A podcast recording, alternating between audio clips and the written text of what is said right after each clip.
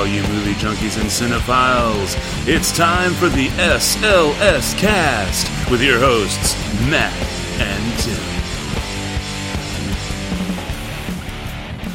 And welcome, one and all, to the first official episode in 2016 of the SLS cast. Yes, ladies and gentlemen, ringing in 2016 is nothing less than the Thin Twin episode of the SLS cast. Yes, it turns out that the Thin Twin electric guitar made from 1952 to 1959 was one of the longest produced guitars ever by the Kay Musical Instrument Company. This particular Thin Twin guitar was known as the KK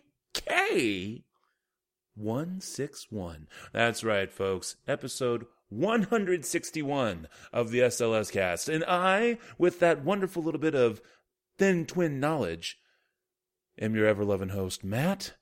And coming to us all the way from California, in truth, would be Tim. And what a great 2016 it is so far, Matt. And I, I, I think we deserve a break from the show. Here it is, people going on vacations for winter break, and we're still doing a show every single week and not taking any weeks off whatsoever to spend time with their families. That's right. We should take at least three weeks off.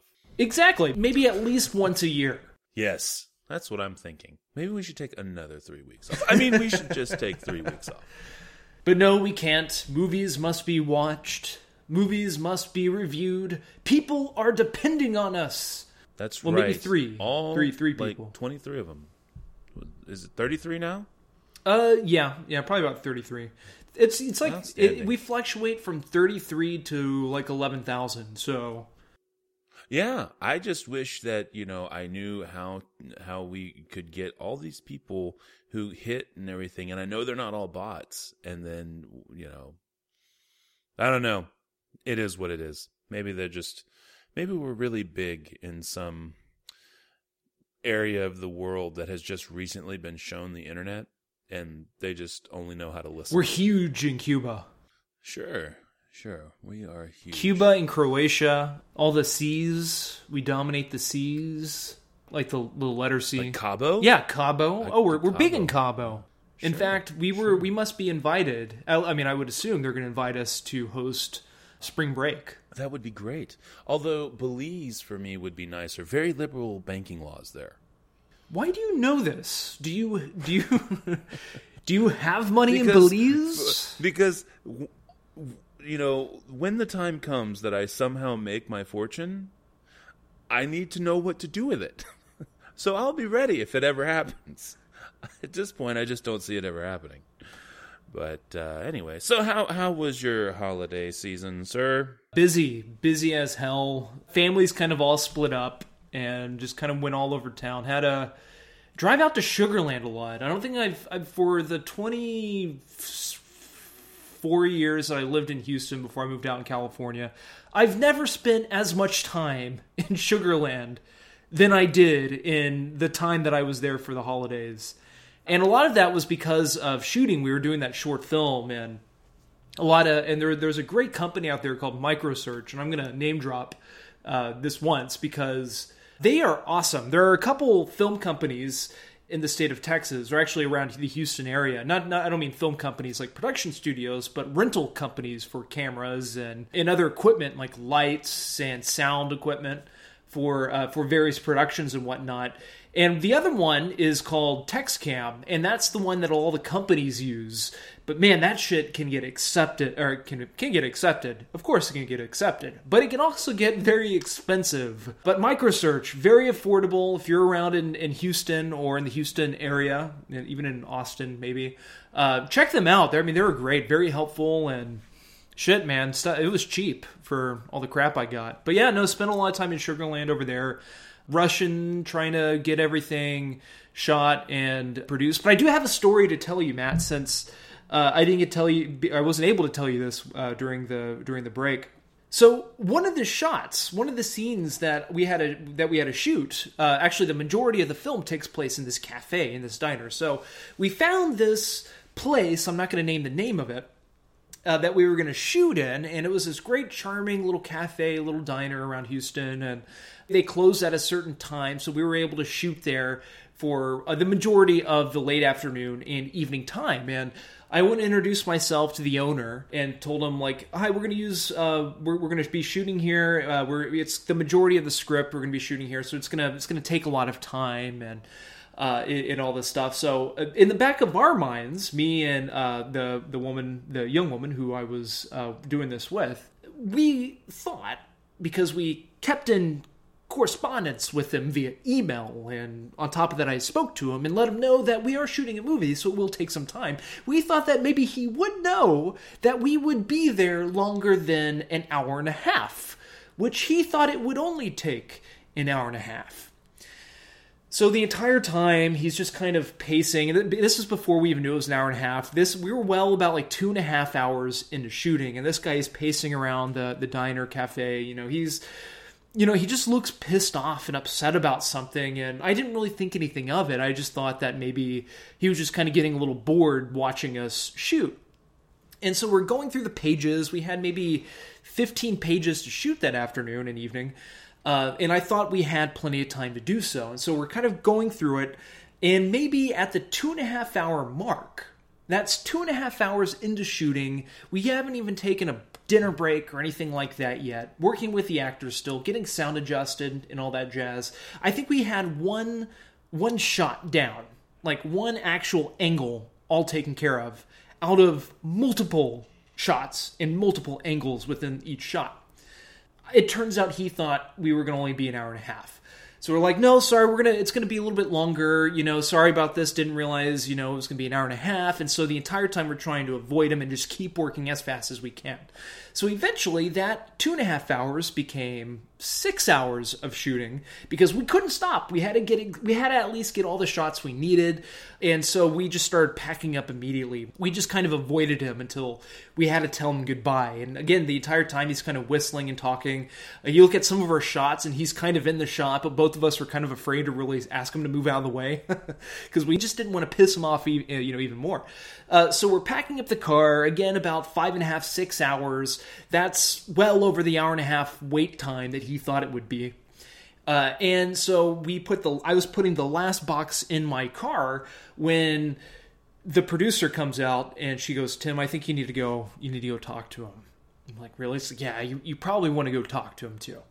Like, yeah, sure. Well, I was planning on doing that anyway. So I go in. He already has the place closed down. You know, lights are off, and I kind of wave at him to come out, and he comes out, and I shake his hand, and I, you know, say, sir thank you so much for letting us use your uh, use your restaurant it was a you know great location but i apologize i didn't realize you you thought it was going to be an hour and a half and, and i apologize for the time that you know took out of your evening and again again i thought he was just pissed off about the time oh no no no no it wasn't that at all in fact, it was this. He returned my handshake with another handshake, and he said, "No, no, don't worry about it, Tim. I, you know, I had a lot of fun watching you guys. You know, you guys were."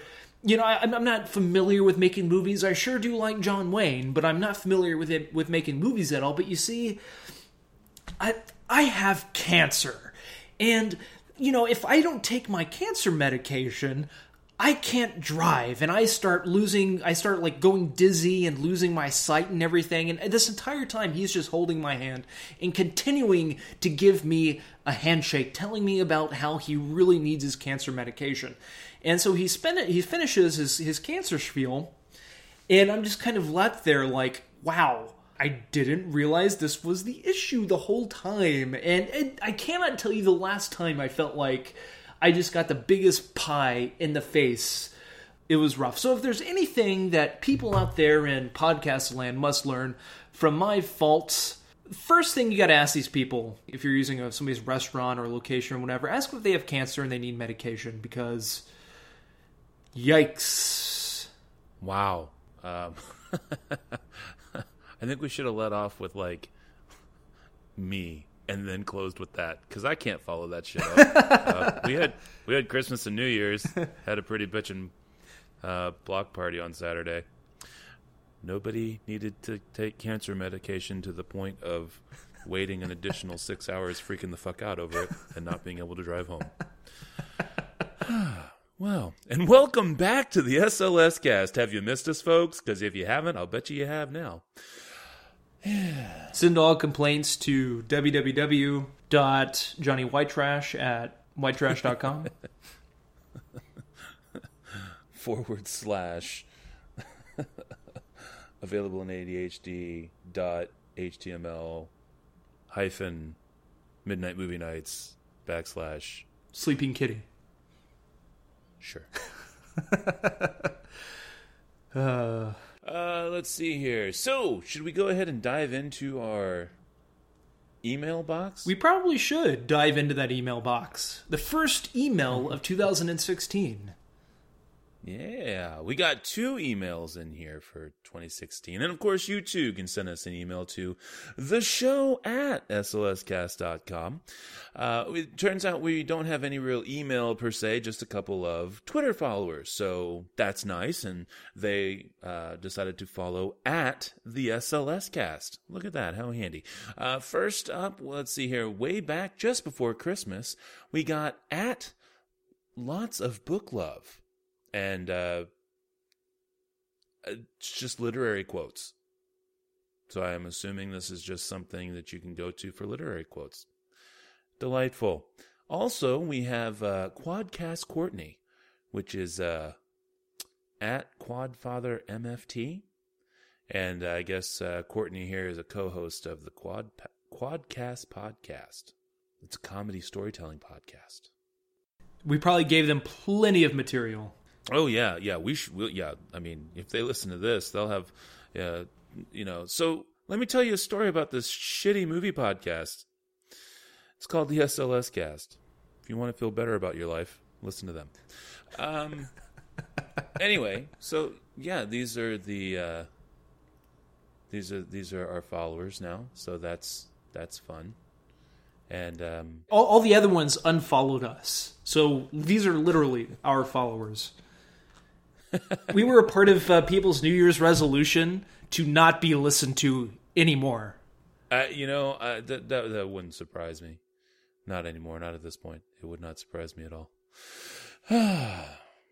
well, there's a news. re- You know, here's the freshness of the new year, and and everybody's looking forward to the clean slate and New Year's resolutions, and and you're listening this, and you're 14 minutes in, and you're like.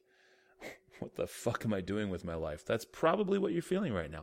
Well, here's what you're doing with your life. You're listening to this podcast with these two schlubs as hosts, and they are going to do news.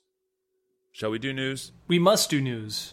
Then let us do it, folks. It's the news.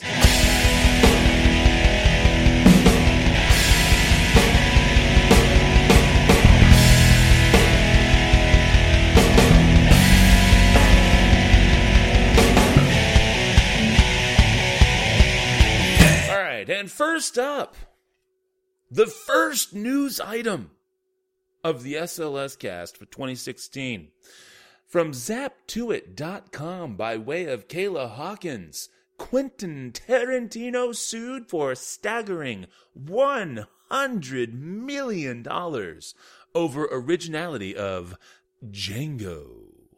That's right, folks. Quentin Tarantino's scripts, many of which are available online, are unmistakable. His writing style, like his cinematic style, is unique, and he often openly admits his influences. But according to The Wrap and Variety, on Christmas Eve 2015, two writers brought a lawsuit for $100 million against Tarantino and his production slash distribution companies for allegedly infringing, infringing on the copyright of Freedom, a script they registered with the Writers Guild in 2004.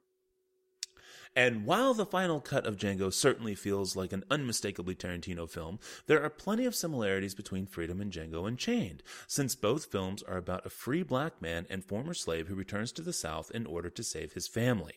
The lawsuit alleges that defendant Tarantino, I'm sorry, the lawsuit avenge, avenges, alleges that, quote, defendant Tarantino took the plot lines and main story of Freedom and Tarantinoized them, end quote, reports the Wrap. Um, yeah, I, uh, I don't know. I mean,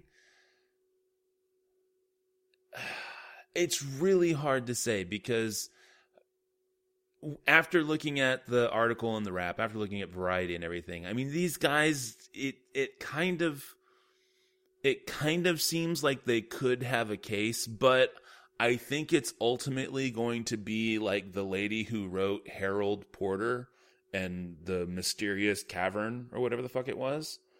Um, just because you have elements of a story that kind of unfold in very similar fashions does not mean that one was taken directly from the other because that's what happened with this Harold Porter thing. Uh, this lady came across, obviously, Harry Potter and was like, oh my God, J.K. Rowling ripped me off.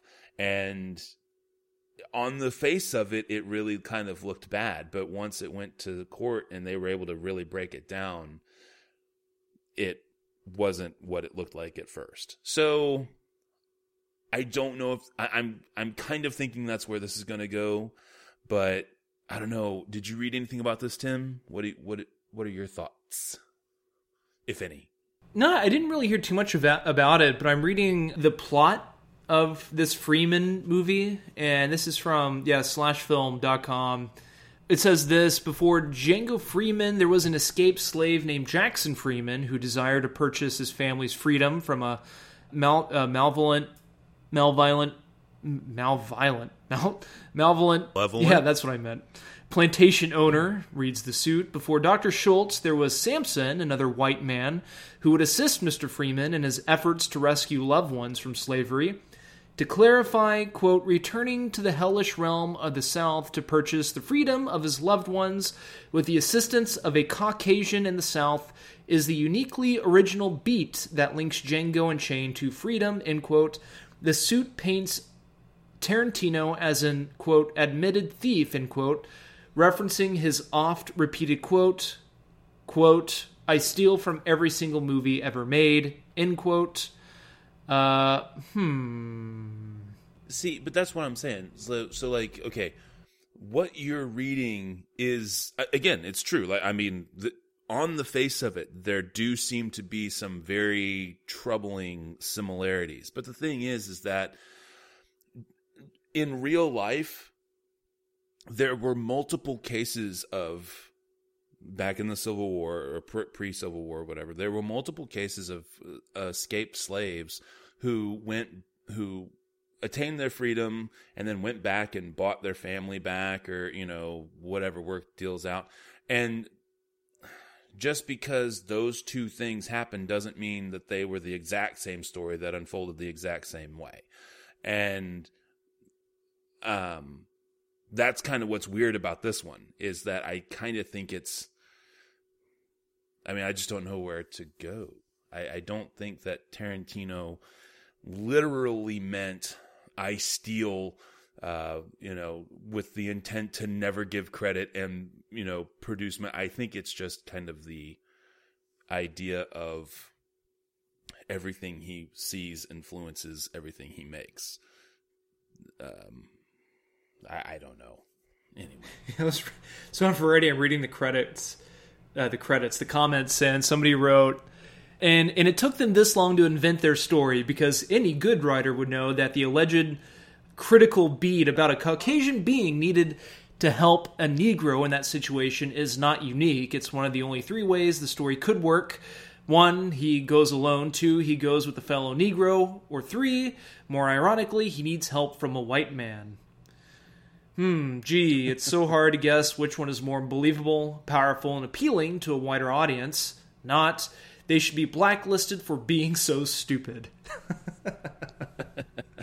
That's pretty good. Oh man, I don't know why this reminded me. Uh, what you just read uh, reminded me of this, but it did. So I'm going to jump in right here with this real quick. It's not even news. um, as we were talking about before the show, I was saying how I went and I saw uh, Star Wars for the second Sure. time today. Yeah. and they played not only did they play the Star Trek trailer, um, which I thought was in its own way some fun irony, but they also played the Gods uh, of Egypt trailer, and or Gods in Egypt, whatever the, the one that we've been talking about that was got in trouble for the whitewashing and all that kind of stuff. That you said you wanted to see. Yeah, yeah, yeah. The uh, Alex Proyas movie. Yeah. And I'm sitting there watching it, and there's uh, Clive Owen? No, but Ger- yeah, Ger- no, Butler, Clive- Gerard, Gerard Butler. Sorry. And he's like screaming and stuff, and he here he is. He's this head of this one house, and then you got the guy from you know, Jaime Lannister guy, and I'm watching this trailer, and I'm like, did anybody else just expect Gerard Butler to scream, "This is Cairo" at any point? Because I really want him to do that, and then kick a dude down a hole. Because I swear to God, it kind of felt like that was going to happen the whole time. and kick a dude down a hole. Seriously, not this is Sparta, but this is Cairo, right? Because that's that's kind of where Egypt is today. I thought it was clever, motherfucker. Laugh. anyway, well, I do like how news, sir? 300 will always be that movie where the dude kicks another dude down a hole or into a hole. Like oh that's that's like you can, you can say okay I'm gonna I'm gonna describe a movie you know for you you guess what it is and you say that people will automatically say 300 I mean first you might have to rule out you know not porn I'm not talking about porn I'm talking about a real film Sure. Sticking with Tarantino, something from Collider.com here. Mad Max Fury Road is the best film of 2015, says Quentin Tarantino. Tarantino hasn't seen, or I guess I should say, this is written by Nick Romano. This came out, uh, this was published on December 23rd, so this is uh, uh, break news during the break news. Quentin Tarantino hasn't seen that many films this year, which is understandable. He spent much of this time finishing up work on The Hateful Eight and preparing both a 70mm roadshow and a cut for the film's wider release, in addition to making the process rounds or making the press rounds to promote the damn thing. But out of the films he has seen, he deems George Miller's Mad Max Fury Road the best of the year. French outlet Premiere caught up with Tarantino on the red carpet for an international release of The Hateful Eight and asked him for the filmmaker's top film of 2015. Quote, It would have to be Mad Max movie, Fury Road. And quote, he continued, I got a print of Mad Max on 35mm and I watched it in my house. And I had it all weekend and I ended up watching it three different times. And I resisted seeing it for a while because I was like, Mad Max without Mel Gibson? Forget that! In a world where Mel Gibson exists, how can you cast Tom Hardy? So I even wanted to get all defiant about it and hashtag not my Max. Then I saw the movie and okay, it's terrific. And he's pretty good in it, I have to admit. End all quotes there. So I, I thought this was kind of interesting, worth noting, because one, it, it's funny how people pick up on whatever Tarantino says, and I do I, I do like hearing what he does have to say about certain things, especially his favorite movie of the year. But what gets me about websites like Collider and, and other uh, movie websites, I really don't want to single out Collider uh, on this, but because they're the ones that did publish this one, what people don't realize is that he hasn't seen every movie. He hasn't seen uh, Room, which uh, what so far has been my favorite movie of the award season that uh, that uh, I've watched uh, this past year. Probably not hasn't seen. Oh man, the short. The, not the short bus. I want to call it the short bus, but I'm pretty sure it's not called the short bus. But it's the one with like Brad Pitt and Steve Carell about the housing crisis that we'll probably be reviewing in the next week or so. so he hasn't been able to see a lot of these smaller, more independent films that are actually really good. But yet, they publish it as this is his all-time favorite movie and he has seen them all. I think that's kind of what people automatically assume. But I, what I wanted to ask you, Matt, is that Quentin Tarantino isn't the only one who had said that Mad Max Fury Road is their favorite film. Uh, you have, I think, maybe was the Critics' Choice or the People's Choice or various news outlets like the Los Angeles Times, I think, and uh, and other kind of like Critics' Choice Awards type of type of societies and whatnot. Loved, absolutely loved Mad Max Fury Road. In fact, people are expecting it to be nominated for possibly uh, I mean, in addition to like best sound or best uh, special effects, but even best film of the year. Do you think people are just jumping the gun because for most people it was just a pleasant surprise? Or uh, on top of that, do you even think that people often jump the gun way too much, especially with like the release of like Star Wars? And, and, and kind of like the, the business of overhyping something like that.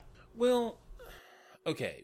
I think I think why movies like Mad Max Fury Road get singled out not are not necessarily because they are so unique or that they are necessarily more deserving than anything else. I think it's a simple fact that it did two this movie did two things. Like it or hate it or, or you know anywhere in between this movie did two things. Number one, it made the case for less CGI and more practical effects, um, which is something that has been sorely, sorely missed in the last decade. And it also was a premise by a director coming returning to a franchise that flat out delivered. And you just don't see that very much anymore and I think that's why it's it's got all that gravitation is because those two things are so rare today that it doesn't matter whether or not they've seen other movies or that they've seen all of the movies. Um, because you can't really compare Mad Max to The Room even though I haven't seen The Room yet because not only are they completely different genres they're trying to achieve completely different things. And I think that for someone who is like Tarantino, and it's pretty evident based on his pedigree and his influences and his style that while I'm sure he would, uh, you know, if he saw the room, he may come away saying that was a great movie. He may not. I would probably think he would more than likely say that. I'm assuming that, it, given all the praise and everything, uh, when I see it, I will not hate it. But it's simply just not the same thing. And it seems to me this is more up Tarantino's alley. Not waiting on other movies, not waiting on Star, you know, Star Wars or anything like that. I think it's kind of irrelevant in that regard. But um, and it was just, I think it's just because um, the Fury Road kind of became the oasis for how action movies need to be made and how to tell a minimalistic uh, or a, a rich and full story with minimalist dialogue. And um, yeah, and I think it's just that kind of that, you know, the shining city on the hill, more or less. Right on. That was probably way longer than you were looking. No, it's fine. Sorry. And it was The Big Short. That was the movie I was trying to say earlier, but was calling the short bus.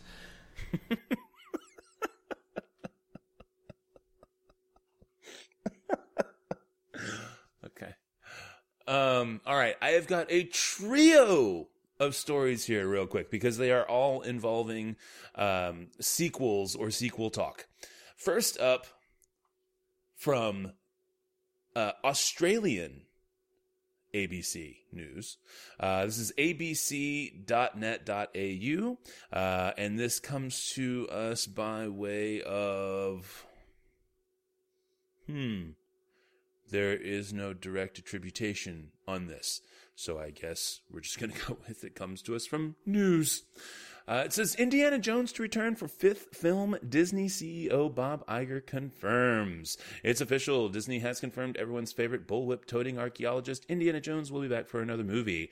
Wrapping this part up quickly, it just says CEO Bob Iger announced the news during an interview with Bloomberg on the recent Star Wars sequel, The Force Awakens, promising, quote, more great stories with George Lucas's Star Wars and Indiana Jones, by the way, which will be coming, end quote. Um, there is currently no word on the release date, possible plot, or cast, but we all know that Harrison Ford has wanted to come back again. I don't know why. And uh, Spielberg is has been quoted as saying, uh, "quote As long as there's more adventures out there, I've got a bullwhip, a fedora, a leather jacket, and a man on a horse who knows how to get the job done." End quote. So we have that. Uh, let's see here from themirror.co.uk. Christoph Waltz will return in two more Bond movies, but quote, only if Daniel Craig does too. That's right. And since he was alive at the end of the um, Spectre, he could theoretically come back. Um, that's really all this article has to say about anything. If you, it goes into a little bit more detail about uh, Daniel Craig kind of backtracking on his I'd rather slash my wrist stuff.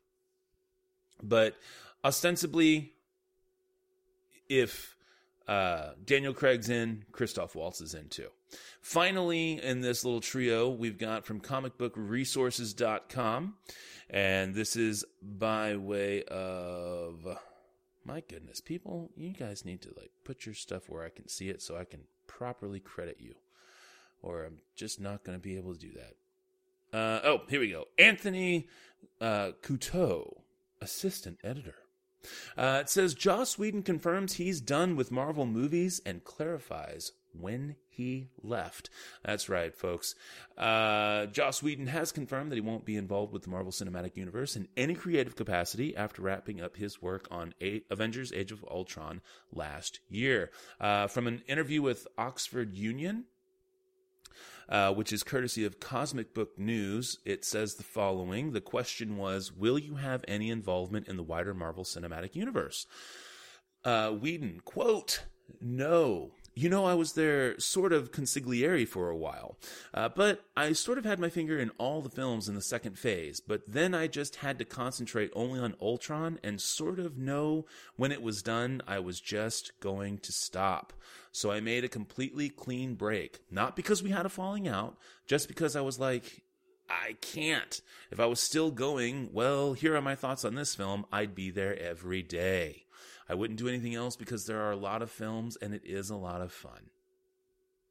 Uh, and I'm and I'm going to end the quote there. If you'd like to read the full quote and or watch the entire interview, you can from this website. Um, but yeah, so he hasn't had anything to do with any of the Marvel stuff, uh, which means he didn't do anything um, for Ant Man, and he, well, I, I mean, whatever, kind of touched Ant Man, but that's it. So he's done. He's out. And love it, hate it, happy, sad. That's where it is. So those are my little pieces there. Any questions, comments, concerns there, sir? About the Indiana Jones or the Christoph Waltz or the Joss Whedon action?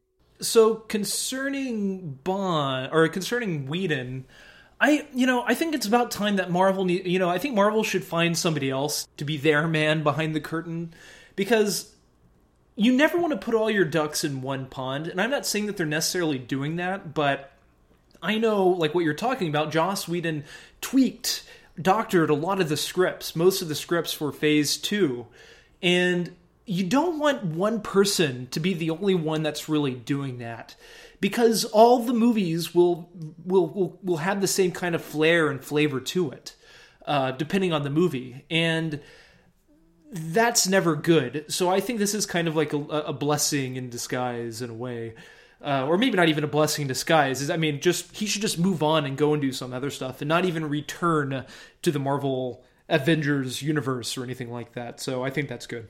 Awesome. as for uh, Bond, Daniel Craig should just stop doing Bond.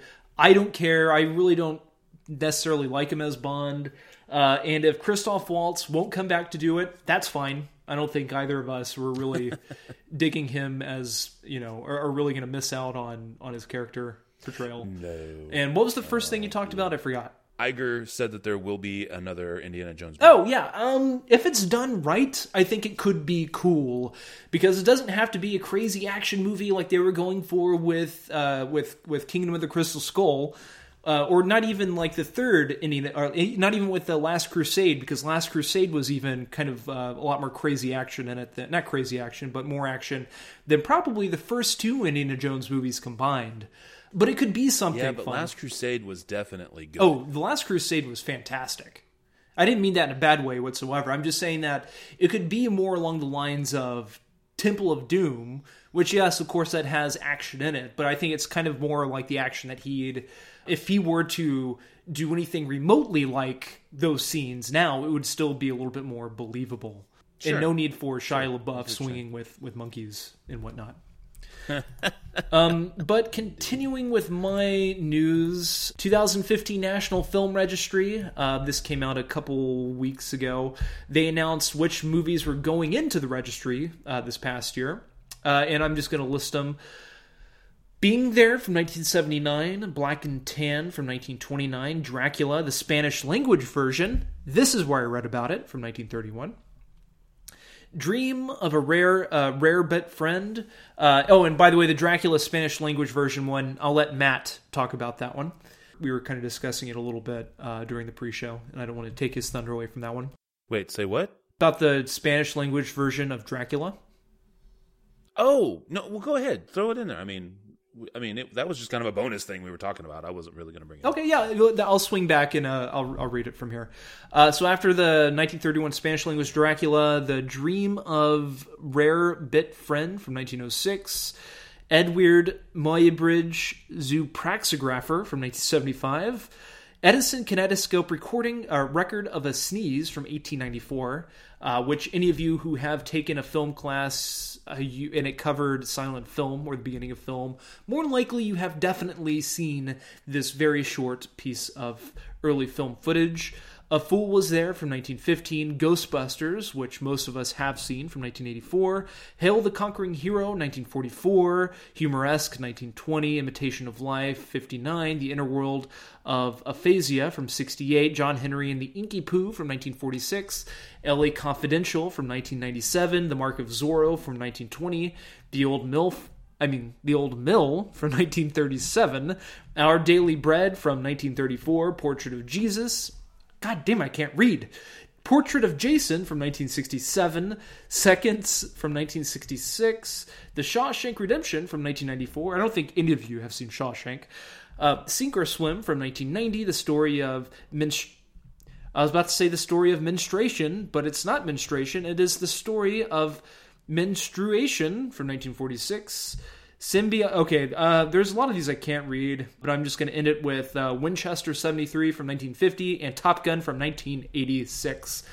Really happy to see Hal Ashby's being there on here, but I guess I will go ahead and talk about what they have written here for the Spanish language version of Dracula from 1931. It says here on loc.gov slash today slash pr slash 2015 before the advent of sound, the only significant difference between films seen by domestic audiences and foreign ones was the language of the subtitles, which could be adapted for each market. When talkies arrived, American studios began shooting foreign language versions for international and non English speaking domestic markets. Generally, at the same time, they filmed the English versions. And one of the most famous examples of this practice, a second crew, including a different director and stars, shot at night on the same sets used during the day for the English version of the Bram Stoker classic starring Bela Lugosi and directed by Tod Browning. In recent years, the Spanish version of the film, which is 20 minutes longer, has been lauded as superior in many ways to the English one, some theorizing that the that the Spanish language crew had the advantage of watching the English dailies and improving on camera angles and making more effective use of lighting. Directed by George Melford, best known for the Valentino sensation The Sheik. The Spanish version starred Carlos Villarias, billed as Carlos Villar, as Conde Dracula, Lupita Tovar as Eva Seward, Barry Norton as Juan Harker, and Pablo Alvarez Rubio as Reinfeld, or Rainfield, or Reinfeld. And yeah, that's the Spanish language version of Dracula. And this is definitely one that we will have to compare with the English language version with Bela Lugosi uh, this next Halloween. So that should be fun. Uh, next up, with the Spectre film that recently came out, you know, the movie that neither of us really cared for all too much. One aspect of the film that neither of us, well, I think both of us agreed on was a major low point for the franchise was Sam Harris's song. Uh, I can't remember the name of it, but it was not named Spectre. Well, it turns out Radiohead actually made their own Spectre theme song, and it got overshadowed by the Sam Harris Spectre theme song. And I must say, they should have indeed went with the Radiohead version because it's not your run of the mill Sam Smith or, or your run of the mill James Bond type of sounding uh, sounding theme song. I mean, with the Sam, oh, it's called Writing's on the Wall. That's the name of the Sam Smith uh, Bond song. With Writing's on the Wall, you have the big horns, you have the big strings. It's very grandiose sounding. And it, it's kind of like it's a major contrast to what happened at the start of the film. You go from this big, crazy helicopter fight scene to this very wimpy sounding, grand, grandiose theme song, which really doesn't work. At least with the Radiohead song, you have strings and the percussion, and it's just more interesting to listen to. It's not like great or spectacular or anything, but it is definitely better uh, the better of the two. And I highly recommend you guys checking it out. Uh, it's a it's by Radiohead, and it was released via their uh, their SoundCloud site, and I believe you can also find it on uh, YouTube as well. And their song is just called Spectre, so it should be pretty easy to find. Radiohead uh, slash Spectre or dash Spectre. Lastly, for me, since we're getting kind of late on the news here, via gizmodo.com this one pertaining to star trek man we've been kind of going around in circles with the topics for this this news piece or this news segment from gizmodo.com wrong thing i am reading from thewrap.com star trek fan film producer sued by cbs and paramount this is written by joe otterson and was published december 30th and it says this companies claim crowd-funded project Xanar violates copyright law. Matt, I know you're a fan of this. Was I pronouncing this right? Was it Axanar or Xanar? Axanar. Axanar. Um, this was updated uh, somewhat recently. Paramount Pictures and CBS Studios issued a joint statement on the suit to the Wrap. Paramount Pictures and CBS Studios are suing the producer of the crowd-funded Star Trek film, fan film Axanar. The companies are going after producer Alec Peters of Axanar Productions for copyright infringement in a suit filed Wednesday in California District Court. The suit concerns Axanar in the prequel film Prelude to Axanar, collectively referred to as the Axanar Works. The Axanar Works infringes plaintiffs' works by using innumerable copyrighted elements of Star Trek, including its settings, characters, species, and themes. The complaint reads CBS and Paramount, Paramount are seeking up to $150,000 for every copyrighted Star Trek element present in the films. Wow, and yikes for them. $150,000 per copyright that was violated. In a joint statement to the Wrap, Paramount and CBS said this, quote, Star Trek is a treasured franchise in which CBS and Paramount continue to produce new original content for its large universe of fans. The producers of Axanar are making a Star Trek picture they describe themselves as a fully professional independent Star Trek film. Their activity clearly violates our Star Trek copyrights, which, of course, we will continue to vigorously protect. End quote. Axanar follows Garth of Izar, a Federation captain from Star Trek, the original series, who was idolized by Captain Kirk. According to the description of the film's official website, or on the film's official website, Axanar tells the story of Garth and his crew during the Four Years' War, the war with the Klingon Empire that almost tore the Federation apart. Garth's victory of Axanar solidifying the Federation and allowed it to become the entity we know in Kirk's time. In an interview with The Wrap in August, Peter said he and his team met with CBS, but the network didn't offer any specific guidelines, any specific guidelines concerning what his crew can and cannot do. The network simply told him that they can't make money off the project. Quote, CBS has a long history of accepting fan films, end quote, Peter said at the time. Quote, I think Axanar has become so popular that CBS realizes that we're just making their brand that much better. End all quotes there. Uh, they just go on and talk more about the Kickstarter campaign and uh, and how much they made and what they were initially asking for, and it's pretty interesting here.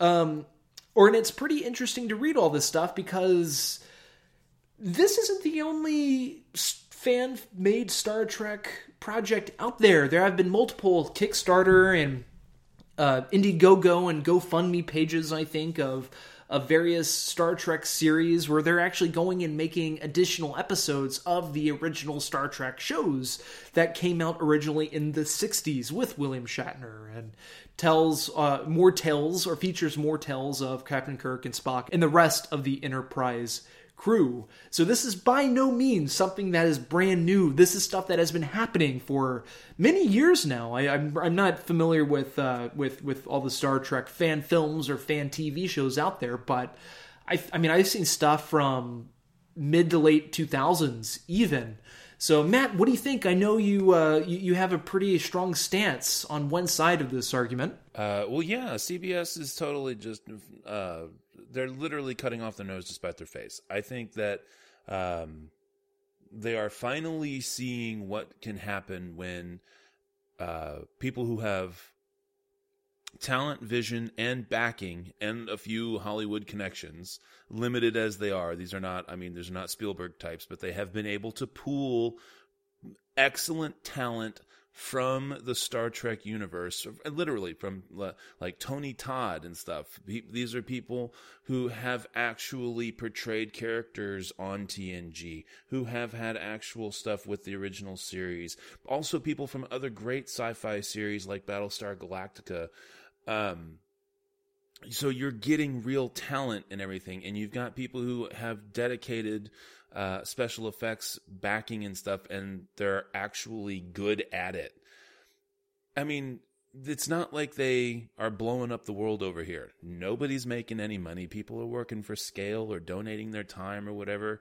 Um, and if you watch, I mean, I tell everybody just take 20 minutes and go watch Prelude to Axanar, and you will understand just exactly what this is going to look like. And I think CBS is running scared. And if anything, with the new Star Trek movie coming out, um, how scared do you have to be of what your movie is going to do if you're worried about a prequel from a universe thing that's from 50 years ago? I mean, are you kidding me? Um, it just is so infuriating. Uh, and, and and of course they also are trying to get something out for TV themselves this year. CBS is, and in in the Star Trek world, I don't know. This is just a terrible, terrible move by them. And if if they had just done this themselves, which they were stupid enough to not do in the first place, then you know they wouldn't be in this position anyway.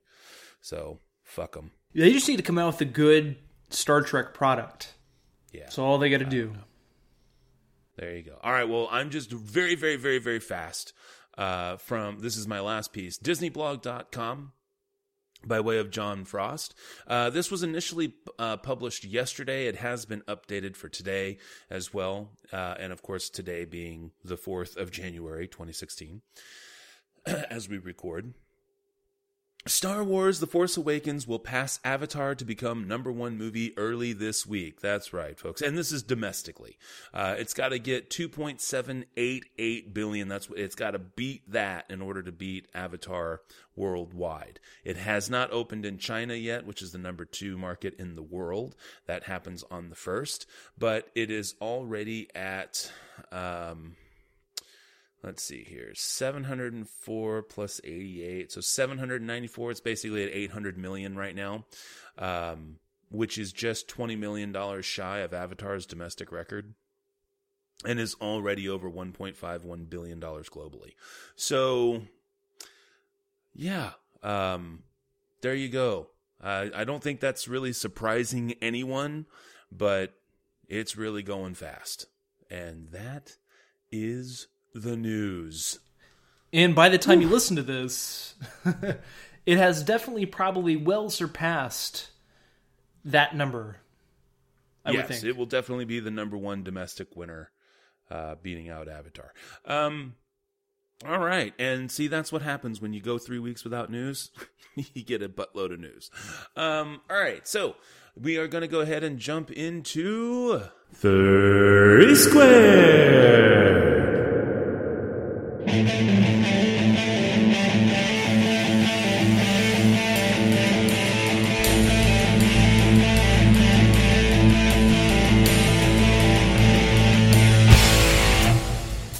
In this week's Three Squared, uh, overhyped movies as we enter into the Oscar season, and also on top of which we are going into uh, the promo mode for uh, all the movies coming out into the spring and also teaser very very early teasers for things that could come out in may that are going to jump you up for the summer we're going to talk about some movies that we feel were some just completely overhyped now the movies themselves may or may not have been financial successes but when looking back on them the movies themselves were uh, debatably underwhelming to be sure. However, they were super duper overhyped uh, at the at the time of their release or leading into their release.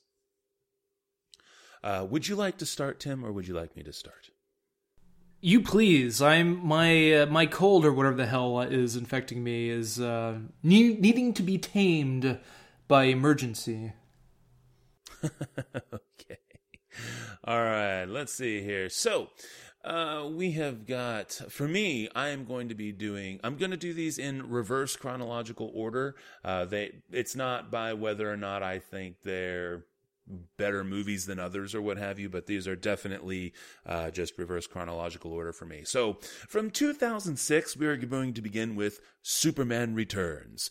And this movie is canonically supposed to basically kind of replace Superman 3 it's kind of coming in after Superman 2 and then it pretends that the other two movies didn't exist. Um it stars Brandon Routh as the titular Superman and was directed by Bryan Singer. Um this is a movie that people were just ridiculously looking forward to for many, many moons ahead. As soon as they heard Bryan Singer got a hold of it, um, you know, he's coming off of the X Men stuff that he's been doing.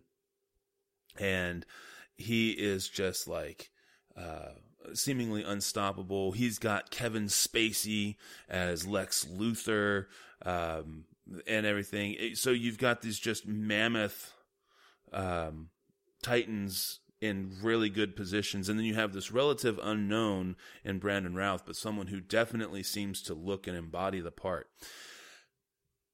And the previews come out, and you see the suit and how awesome it looks. And you see in the thing, and he's getting shot in the eye, and the bullet just completely like disintegrates on his eye. And all these amazing things that are coming. And then you finally get the film, and you're like, what what happened? Why is this movie so long? Why are they talking so much? Why doesn't Superman do cool shit? And then Superman finally does some cool shit and you're like Well, isn't this the most impossibly over the top motherfucking shit you've ever seen? Huh. And yet you're still left feeling with this sense of just completely underwhelmed. And I was a big, big defender of this film when it came out. And I bought it on DVD and I watched it again and I was like, nope, it's still good. It's still good. And over the years, I've kind of felt, you know, maybe it was a little too long. And then um, earlier last year, I tried to watch it probably May, June-ish. I tried to sit down and watch the movie again. I'm like, ah, man, time for some Superman.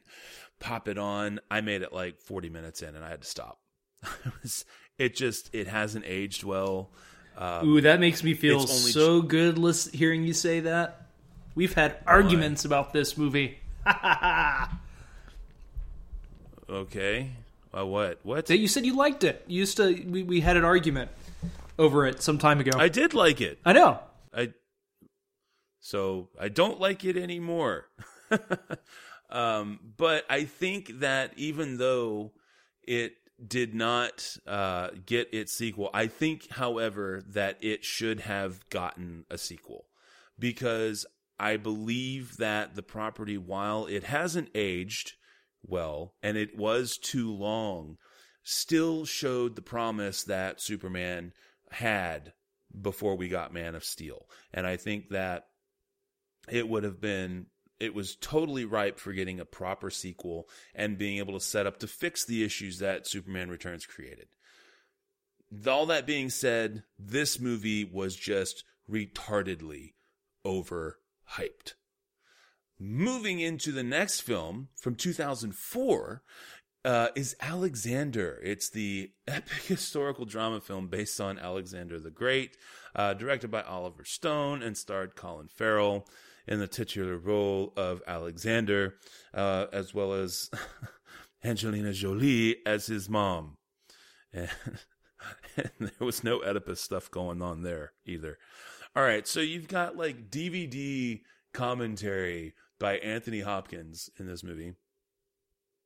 Um, thank you, WatchMojo. That's a very good quote. And uh, complete lackluster battle scenes when there are any, and one of the most ridiculous storylines ever. And Colin, I just this was back in the time when Colin Farrell could do no wrong.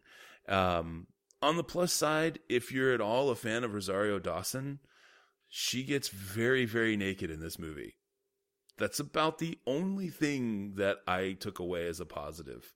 And this film was blown up to hell and back. It was supposed to be like the next big major tits and togas epic pick uh, that was supposed to be taken so seriously. It was like the next Ben Hur and all this kind of, and it just no. I mean, it did a little bit better, um, worldwide in terms of reception than it did in the States. It got pretty trashed in the States, but it didn't ultimately make much more than its just initial regular budget back.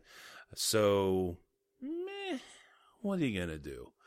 Um, I, I, yeah, it's, it's kind of, just kind of not worth it.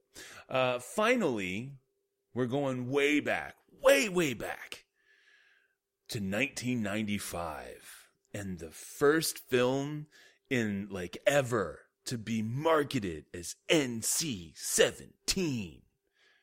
That's right, folks. The amazing showgirls. Uh, all right. So when you're the high point of your life is saved by the bell. Naturally, you want to break away from that and get into more adult fare and try and, uh, you know, show a different side of yourself, uh, much like Anne Hathaway. Moving into more adult roles, doing some nudity and stuff to try and get away from the Princess Diaries, right? Well, where Anne Hathaway succeeded, poor Elizabeth Berkley failed spectacularly. With lines like, I'm going to shop at Versace. How could you go wrong? Showgirls. This is an erotic drama film, and it talks about a girl who uh, is a, it's, it's, it's, she's a drifter who works her way from stripper to showgirl because nudity as a showgirl on a stage with other no- naked girls is somehow better than doing it on a pole for a few hundred bucks a night. I don't know. Um, yeah, movie stars Kyle MacLachlan as well and Gina Gershon. Um, this was just retardedly overhyped. It and it was all hinging on the fact that it was Elizabeth Berkley coming straight off uh, straight, Saved by the Bell at the time. It was gonna be nude. It was NC seventeen in your face, and then kapow! Yeah, we're not we're we're grabbing this fucking rating by the gills and taking it for all it's worth, and it's flashy and it's Vegas and it's how it works and it's ice on the nipples whether you like it or not. And then you watch the movie and you're like, you it's it's like you're looking around going, I don't, am I supposed to laugh? I'm not sure. I don't want to laugh if it's meant to be serious, but I'd like to laugh if it's funny. Um, and yeah, just pull up YouTube, look up, you know, Showgirls clips. It's pretty good. The hospital scene, especially, is pretty funny. Um, the dry humping scene is good. Um, also funny. I think probably the pool sex is definitely the most interesting. Um, I just, you know, I, I, I, literally don't know what they were thinking. This movie has since garnered a uh, cult following. Um, it was a huge budget film, didn't even make back its budget. Um, but it's not good and was just super hyped to the fucking max. So those are my movies Superman Returns from 2006, Alexander from 2004, and Showgirls from 1995. What do you got there, Tim? All right, so I'm going to start with actually all of my movies are from the 2000s. Uh, I guess I was just super let down by by a lot of movies that came out during my formative junior high, high school years. Uh, I'm going to start off with the career-ending film for uh, Wolfgang Petersen. It seems like. From 2006, first up, Poseidon. That's right, the remake of the classic Gene Hackman film, The Poseidon Adventure. I mean, one could even argue that The Poseidon Adventure really isn't that great of a film to begin with, but it's still entertaining as shit, and it's significantly better than the remake. Um, as what some of you may remember, or maybe not, not only is it directed by Wolfgang Petersen, but it stars Kurt Russell, Josh Lucas, Richard Dreyfuss, Emmy Rossum, uh, and some other folk. The movie cost had a budget of 160 million dollars, and uh, the box office intake was only 181.7 million dollars. One might say, but wait it made $21.7 million. However, no, due to all the other costs and how well the movie did not do domestically, the movie lost an estimated $69 million, which is not good whatsoever. And it's a shame because Wolfgang Petersen has directed many great films. For example, Troy is a really good movie, The Perfect Storm is a good movie um, Air Force One, In the Line of Fire, uh, The Never Ending Story, and his most probably famous film, if not one of the best films of all time, is 1981's Das Boot, uh, which is a, a definite classic. And Poseidon, Das Boot, it is not. It is no boot. It is no Das Boot. Um, so, yes, Poseidon from 2006 is my first film. Next stop from 2004, just two years earlier, is the remake, the remake of the 1960s John Wayne film the Alamo. That is right. So, what really got me excited uh, uh, for the for the Alamo is kind of the same thing that got me that I, that I was super excited, amped up for for Poseidon, and I think it was kind of the same way for a lot of other folks. Is that a lot of people, uh, not only me, but those that were born in the 50s and grew up in the 60s and the 70s who would watch like the John Wayne Alamo film or even the Poseidon Adventure on cable, on TV, even. Uh, on reruns, or even went saw at the movie theater. I mean, these are very formative films that came out at that time. And on top of that, they were very entertaining. Uh, the production was the production were, were, were, grand and big. They built real sets at this time, and it was they were both cleverly written. More so uh, the Alamo than the great than the Poseidon Adventure. Um, but then you turn to the 2000s when CGI movies were booming. Uh, this kind of started at the end of the 90s when every every big movie or every movie it seemed like had some CGI in it, and a lot of these movies the CGI was cheap and it really didn't age well past two years. And that was the case for Poseidon. I really didn't talk about the CGI, but the CGI really isn't that great. Uh, as well as as well as the stunts and stuff like that. And uh, outside of the character work, there really isn't much to the movie. However, with the Alamo, it maybe could have used some CGI, maybe let alone a battle or two, because there is no battle whatsoever in the film The Alamo. Um, this version of the film is more politics and less war. It was showing the political side of the uh, of, of those fighting the for the Alamo, fighting for Texas independence, and those of uh, the Mexicans, uh, Santa Anna, and the Mexican Party. Um, and on top of all of this, this just turned out to be the movie that none of us were expecting. Beforehand, Imagine Entertainment, which is Ron Howard's company, uh, was originally supposed to be making this film.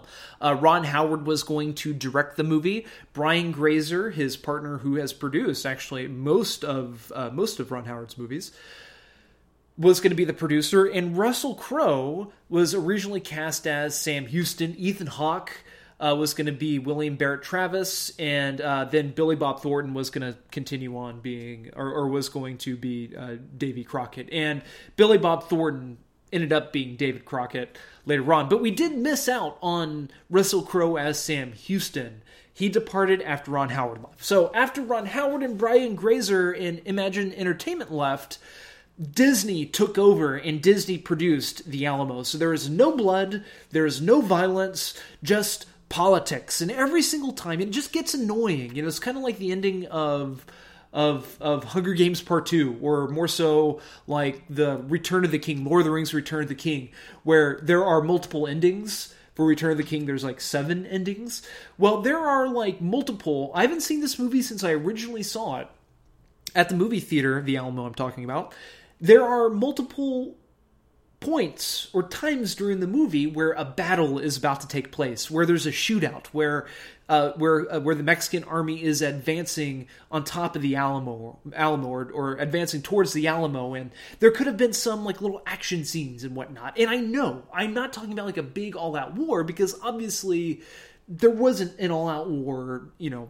throughout the you know throughout the entire Battle of the Alamo, as in like throughout the entire length or the duration of the battle. I mean, it was just like a lot of little, a lot of little different uh, smaller altercations, which led to bigger altercations as the uh, you know as the whole uh, battle kind of kind of went on. But there was definitely some tense moments, and in this movie there were no tense moments because every time that something kind of sort of happens, it's the next day.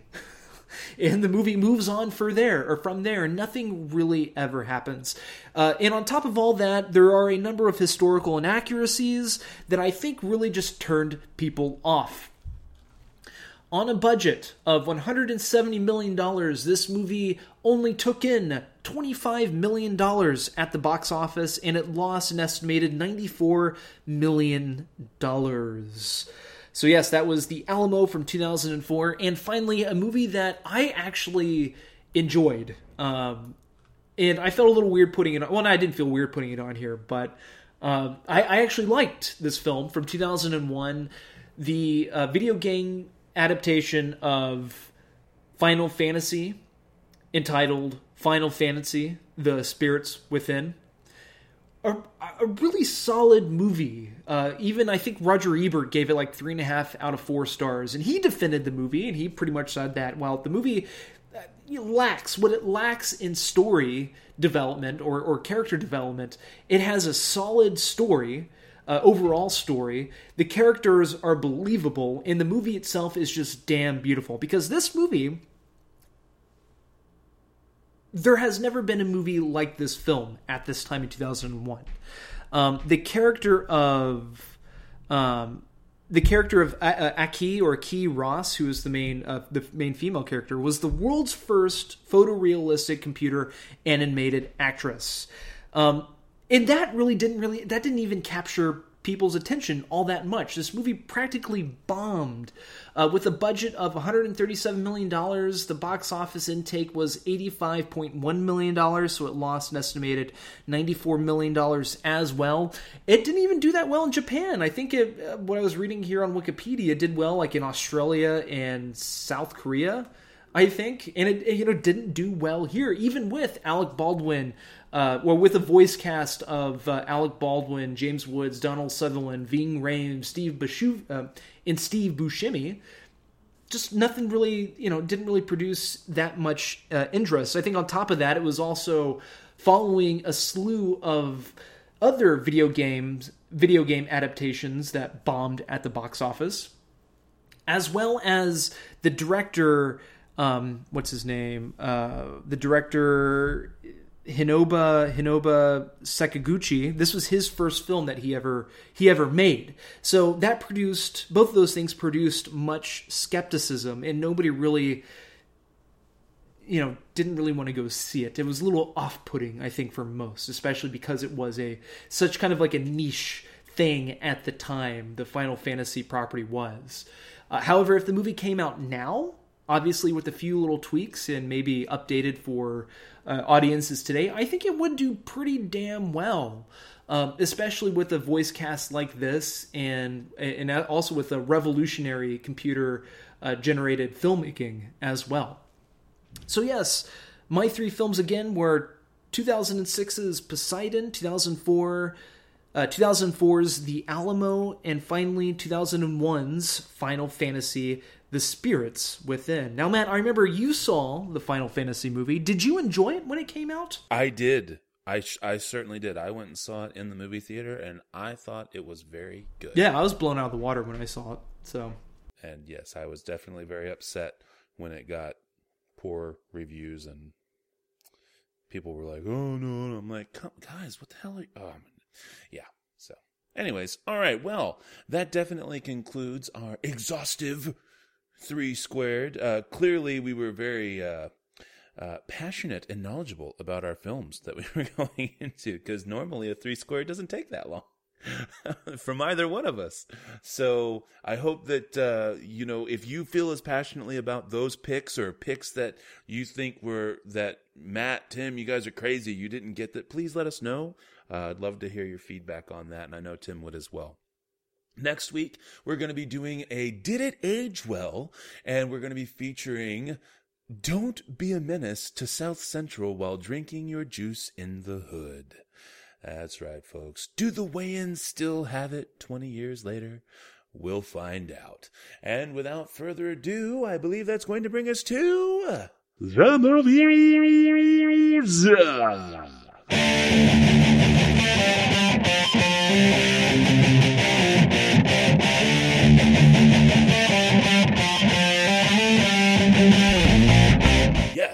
Right. And due to some wires getting crossed and um, not paying attention to limited versus wide release, we will not be covering The Revenant this week. the Revenant has been pushed back to next week, and it will be uh, uh, that along with The Hateful Eight um, but we'll get into that later. So, this week's movies that we're going to be covering are, of course, Star Wars The Force Awakens. Uh, it's been three weeks now, folks, so spoilers, I'm sure, are going to be spilled. Uh, given the fact that it seems like it's already made $800 million domestically, we're pretty sure that you've seen it by now. And if you haven't, well, tough shit, I guess. Uh, the other movie we're going to be talking about is While We're Young. So where do you want to start, sir? Why don't we just save Star Wars for last, since I'm sure we we both probably have more to say about that one than While We're Young. While We're Young, 2014 American dramedy film. It's written, produced, and directed by Noah Baumbach. Uh, it stars Ben Stiller, Naomi Watts, Adam Driver. Ah, hey, you know who Adam Driver is, right? And Amanda Seyfried. Um, and it's uh, it, it's about a couple played by Ben Stiller and Naomi Watts who have kind of approached a well, I don't want to say midlife crisis necessarily, but these are definitely people who have uh, come to a point in life where they are not as fulfilled as they would like to be. And their marriage is also kind of on the rocks. They stumble across a younger couple who I more or less kind of strikes them as who as an idealized version of what they saw themselves as when they were younger. And the two couples kind of form a seemingly unlikely uh, friendship, and they have things in common. Both uh, Ben Stiller and Adam Driver's characters, Josh and uh, Jamie, right? Yeah, uh, Jamie are filmmakers, so they kind of have those kinds of things in common. Um, and then the film kind of goes from there. Now, I will say that this film is definitely pretty well paced and is overall well acted. And I think it's kind of interesting, uh, especially in the case of Adam Driver, to see you're going to see a, like completely different kinds of characters coming across. Um, because uh, Adam Driver plays Kylo Ren in Star Wars Force Awakens. So it's really kind of nice to be able to have something uh, to compare and contrast with. But this is a movie that I felt. I think this is kind of like a true dramedy, higher class version of Neighbors. People who seek to relive their youth and kind of impart wisdom, but at the same time can't seem to get their own shit straight. And while I applaud that effort overall, I think um, I think it got tangled up uh, a little bit, especially in certain aspects. There's one particular scene where um, they're kind of doing some experimentation, if you will, and with with uh, the drugs, basically. And Cornelia, who's played by Naomi Watts, so this is uh, Ben Stiller's character's wife kind of ends up making out with Jamie. I think that while it's it was an interesting plot device, it felt it like it was too easy. And there are certain things in the film that I feel uh, do that. Instead of creating a natural tension, um, it just seemed a little too uh, I don't want to say predictable because it wasn't necessarily predictable, but it did feel just like uh, almost contrived as just as just a plot device instead of instead of an actual narrative tool. I will say though that this story takes a very interesting turn. And while I certainly respect the film and like the film, I really hated the characters in the story, especially played by uh, Adam Driver as Jamie because Jamie is actually kind of a kind of a shithead. He's kind of an asshole, and uh, spoiler alert, um, because it's important to the review, so I apologize because there's no way around it. Um, it's very Nightcrawler esque in that the asshole kind of wins, and as somebody who you know, in his heart of hearts, really feels that justice should prevail. even though sometimes it's good to see the bad guy win. Um, it really made me angry that someone who really took it seriously and really worked hard, um, and while he still had his own issues to work through, didn't get to win. And instead, the guy who was the asshole and uh, tripped it up on purpose and was fucking with everybody pretty much from the get go is the one who's looked on as the genius and then ultimately gets a pass even from Josh and Cornelia by the end of the film. And while I applaud and respect it. It doesn't affect the rating in terms of like, oh my god, I hate. I was really angry with that, and in in in a good way. In a good way, I felt that that was what it was trying to achieve. Um, and so, oh man, I was just, I was indignant um, so I ultimately give this film 3.5. Uh, I definitely like this movie, but the, like I said, the contrivances, uh, to the plot to move it forward, especially for the exposition that allows it to turn and show where Jamie is actually a heel, I really feel are the things that hold it back. Other than that, decently acted, decently directed, and an interesting story. Uh, and, you know, sometimes the asshole wins. What do you got there, Tim? Yeah, that's definitely something that I that I appreciated about this movie. And I really liked what they were trying to go for, but I just thought that the story and the characters too many times get all caught up with creating plot devices and setups for hammy jokes and cheesy dialogue. And it's not just like those the, the jokes are bad or the dialogue was poorly written, but on top of it, but it's also the the filmmaker Noah Baumbach himself who's it, it, just feels like he's trying to actively convince the audience that that this is how people actually talk. like he's really, really, really trying to convince you that this movie is mirroring real life. So at times the not uh, not the pacing, but it's it's like what the movie is trying to accomplish or achieve just kind of gets all discombobulated and disjointed a little bit because you don't really you can't really tell if it's trying to be a farce, uh, just an all out kind of comedy, or a or, or a movie that is tr- act- actively trying to mirror uh, mirror a uh, an older generation or, or, mirror the life or the relationship between an older generation of a hipster and a modern day younger hipster, I guess, and how they would meld or not meld together.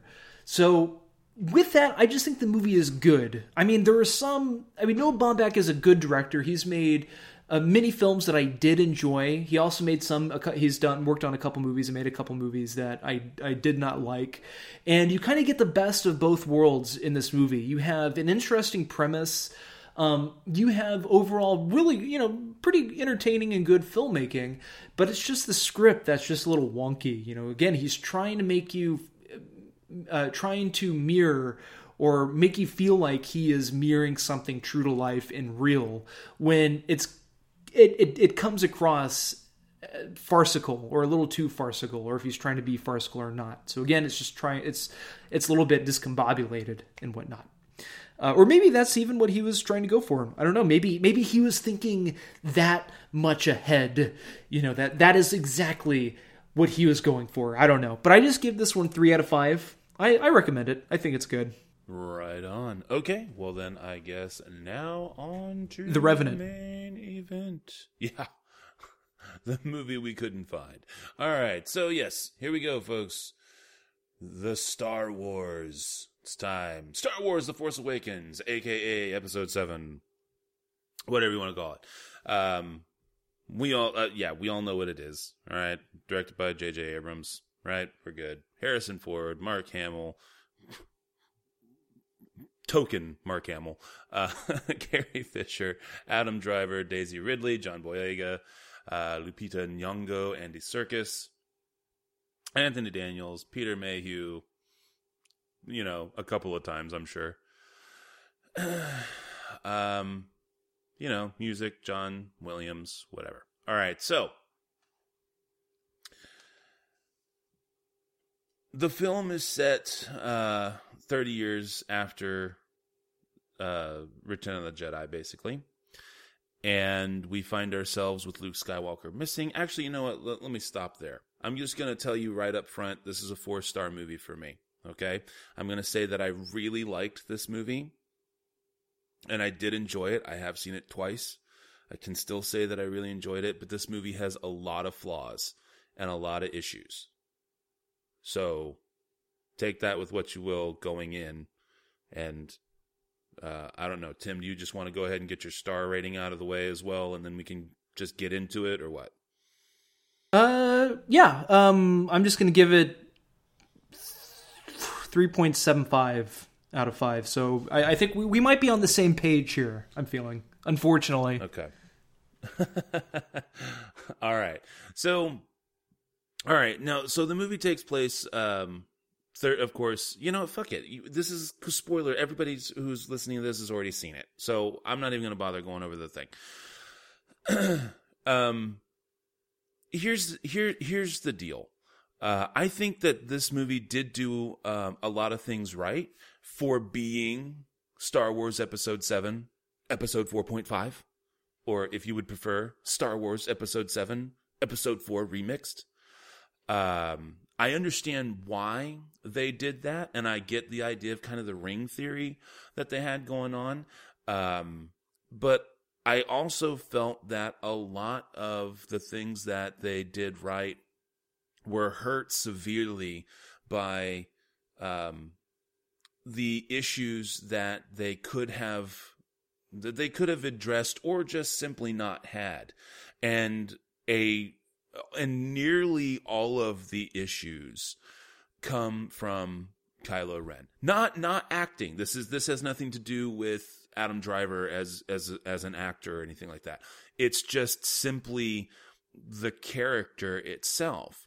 Um you have someone who is so dedicated to the idea of Darth Vader, and yet his mom, he's he he literally knows that that's grandpa, okay? That Darth Vader is grandpa. His mom is fucking uh Leia and his uncle is fucking Luke Skywalker. So there's just absolutely no way that Ben doesn't know how Grandpappy Anakin turned out. So I don't quite get the idolization of the dark side only of Darth Vader and what Darth Vader was ultimately trying to accomplish. It's creating all of these, it's creating all this dynamic and twist that 40 seconds of dialogue between Han and Leia don't don't allow to be worked out. Not to mention, you also are creating a character who it is pretty damn clear that while they are trying to do like ring theory and stuff, and they're giving you your Darth Vader esque character, uh, I noticed that a lot of people were like, oh, but then he takes off the mask and he looks like a stupid kid or whatever. That's kind of the point. And again, subtle brilliance in there. Um, because he knows that the only way that he's scary is with the mask. He knows that he looks like a lost kid and that he doesn't have the force he doesn't have and i don't mean you know the force the force i mean but he doesn't have the force of will he doesn't have that presence uh, that that is able to command everything without the mask. And again, that feeds into the whole Darth Vader thing, which I guess is fine, but still leads you back down the path of we know how Darth Vader ended. There's no way he doesn't know that too. Then when you try and mirror that as you're creating, you know, the, the reboot, right, or the remix of episode four, there's no way that you can get out of that when you have uh, the general. Oh, good. Do you remember the the, the general guy's name? Uh, General General, General larger than Sidious. No, no, uh, no, no. General Hux. It's General Hux. General um, Andy Serkis. no, Dom Domhnall Gleeson. Oh, him. yes, actual, he was good. I think yeah. he was my. He was more villainous than uh, Kylo well, Ren. And that's the thing is that yeah, and that's the thing is that in you know, in uh, A New Hope, you had Grand Moff Tarkin, right? Now, it was pretty clear that Grand Moff Tarkin was in charge. And while he, and while uh, Vader deferred to him, as evidenced in the, you know, Vader release him scene, there was still respect mutual respect. It was it was pretty clear that they had a that, that they had a mutual command. They knew their job, they knew their role, uh, and they worked together to get things done. here, and even though, you know, Tarkin was in charge, here, it is pretty fucking clear that Hux has nothing but contempt for Kylo Ren. Nothing. Nothing but, and it's, and it's evident. And they don't like each other, and they bicker back and forth. And about the only thing Hux is worried about is whether or not, you know, Ren's gonna lose his temper and force choke him.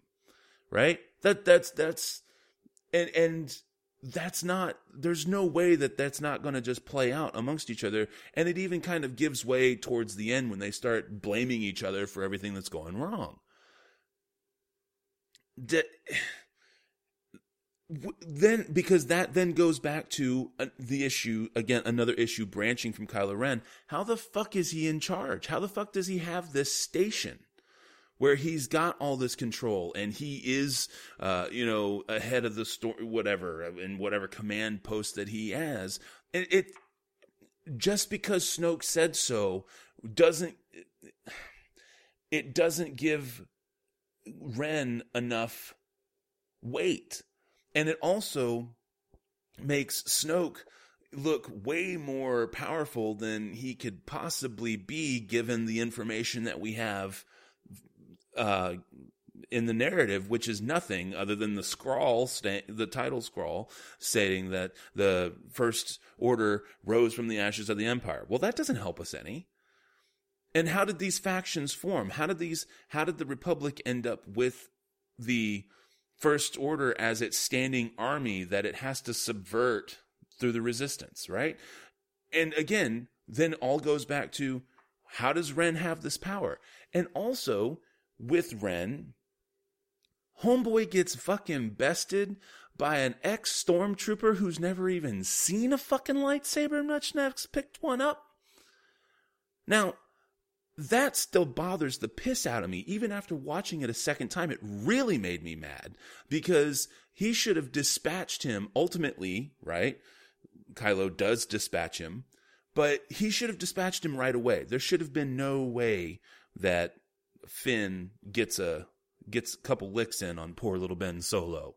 And that's right. I'm going back and forth between Kylo Ren and Ben Solo. Um but then we get to him and Rey fighting, and it does the same thing again. Now, one thing, again, subtle, subtle brilliance that I like, but still ultimately fed into issues was when you watch that fight between Kylo and Rey, and you see how she does her diving attacks, that kind of makes sense based on how she fights with a staff. She's trying to translate as be- that as best as she can into her lightsaber attacks. So the way she's fighting and her style, okay, I get it. And then you kind of see where Kylo's at because throughout most of the fight, he's testing her he's trying to see just how much of the force that she's really been able to manipulate and figure out and get to work based on the fact that it's just awakened in her. So I, I mean, so I didn't quite get that the first time, but the second time through, okay, that made a lot more sense. But then you get to the point where he says, Oh, you need a teacher. And then she's all like, Oh, let me get the force. Oh. And then she like proceeds to kick his fucking ass. Now look, I get it. He was weak and he had been injured a little bit and everything. But there should be no way that someone who's got this kind of power and this kind of backing and is able to like uh, you know, stop blaster bolts and hold everything and all the kind of cool shit that Kylo's figured out in the intervening 30 years after having been trained from Snoke, supposedly. Uh, whether or not we think Plagueis is going to come into play later on is for further uh, discussion, not relevant to the movie per se. But also having had some form or fashion of training with uh, Skywalker as well. And then he turns around and he's and he literally gets his ass kicked.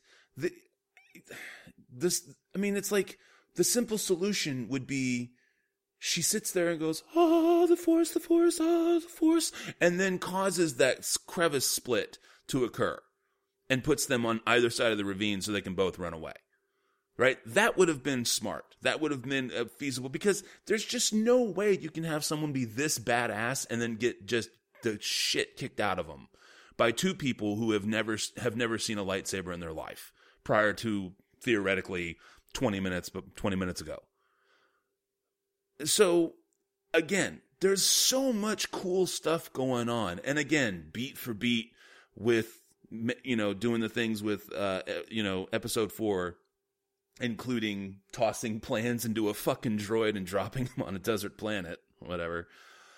Um but they did some really really cool stuff as well and they had a really great opening and, and establishing and st- establishing shots um, you know where you got to see the results of stormtrooper attacks in episode 4 you actually get to see the stormtrooper attacks and how bad they could really be and when they're blowing up people and just killing them indiscriminately so you get to see different aspects and different sides of it. You get to see how Rey develops all this cool piloting skills and how she is so knowledgeable and everything.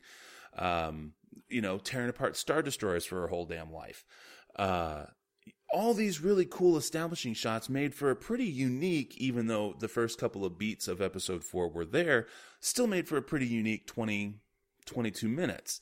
Then after that, it just falls into episode four pretty much from there on out. Um, so you can see where all of these issues are arising, and I hope that they fix. I hope that they're able to explain them or fix them or uh, in some form or fashion address them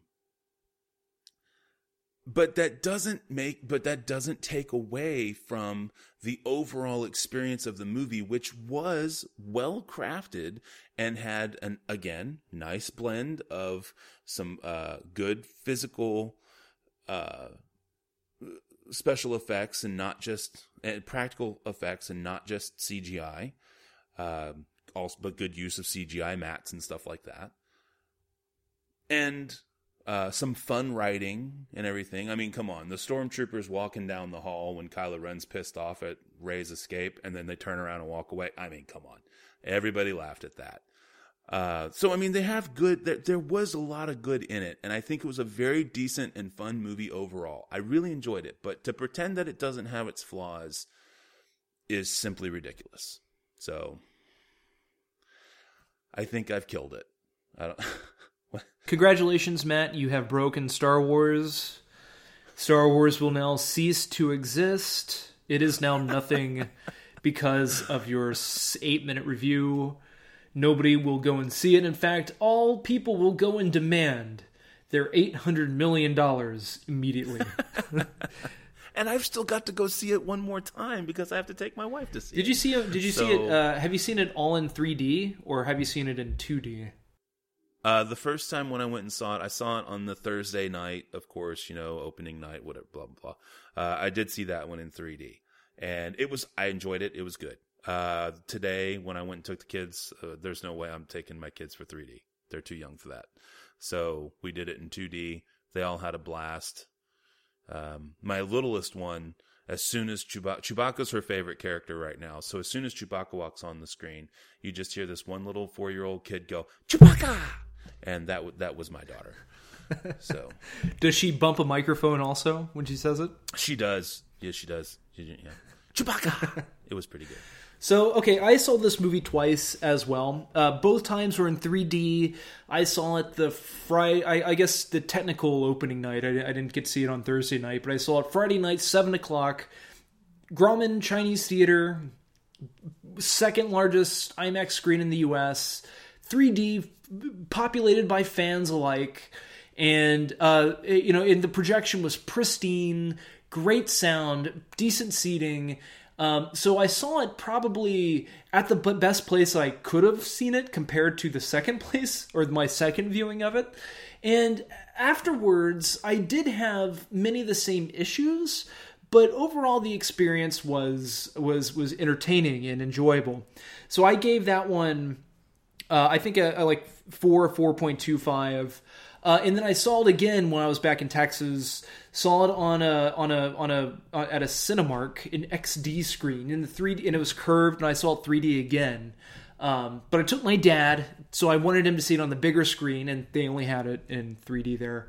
And uh, the projection was not good. The 3D was god awful there, and so I was able to be nitpicky about it.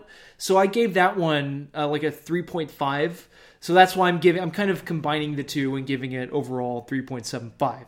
So it's a good movie. It is not great by no means. I just think there's too many throwbacks to the original films. There's a lot of hey, look at this type of moments. You know, it's it's what they call, I guess, fan service, where there's a lot of throwback throwbacks and whatnot. Uh, this is indeed a soft reboot, very much like how uh, Star Wars, or not Star Wars, Star Trek was the J.J. Abrams one from 2008, 2009. So it's very much influenced by A New Hope and Empire Strikes Back. Um, but it's a little too calculated for my liking. You know, that's I, I personally thought the Star Trek reboot was was more of its own flick. Like I, I, don't know if it's because maybe the the fans are more critical when it comes to Star Wars or not. Therefore, Abrams and Kathleen Kennedy and Disney just thought, you know, we need to we need to hook as many people as we can and keep them hooked throughout the entire film. Because very much like the first half of the movie, it's there's just so many throwbacks. It's just a little too. It's it's a little unnerving when you first see it you know, the, the, last few throwbacks get a little annoying, or, or, is when it starts getting a little kind of buggy, I guess. But when you see it a second time and you're really kind of concentrating on what really makes up the film, it really kind of gets annoying from from the first throwback on very much. And I'm not just talking about characters, but like how the characters are uh, are, are used. Uh, in, in, various scenes, uh, there, you know, uh, shots, for example, and even similarities in storytelling as well, where it's not just trying to be reminiscent of the original films, it's just straight up, hey, look, it's New Hope. Hey, look, it's Empire Strikes Back, especially with. Uh, with, with some of the character interactions with like Han and Leia, uh, especially. But I'm going to kind of go through these notes real quick so I don't take up too much time. I think Matt, you beat Kylo Ren to a pulp and and I, I agree with you there. Uh, him not understanding that that Darth Vader, his grandfather, succumbed to the light by the end of Return of the Jedi. I really don't understand how he doesn't already doesn't really already know this.